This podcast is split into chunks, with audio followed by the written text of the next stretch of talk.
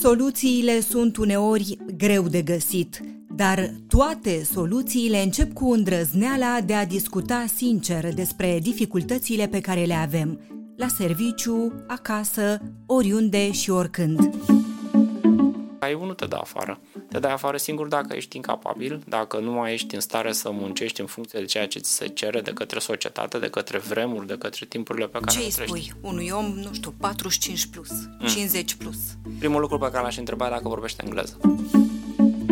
Oamenii se spune nu părăsesc companii neapărat, își părăsesc- își părăsesc managerul. Alăturarea acestor două cuvinte, șef și toxic. Șeful toxic este de fapt o persoană care nu știe să facă management. Șeful are subordonații. Liderul are followers. Măi, mă gândesc la clasa politică, statul român, O clasă de repetenți. Nu cred că este în școala românească o clasă plină de repetenți. Clasa politică e plină de repetenți. Noi folosim mâncarea pe post de pansament emoțional. Noi mâncăm de tristețe, noi mâncăm de pli- plictiseală, noi mâncăm de frustrare, noi mâncăm uh, pentru că nu știm ce să facem altceva. inclusiv că nu putem gestiona momentele de da, fericire. da, de fapt ne mâncăm emoțiile.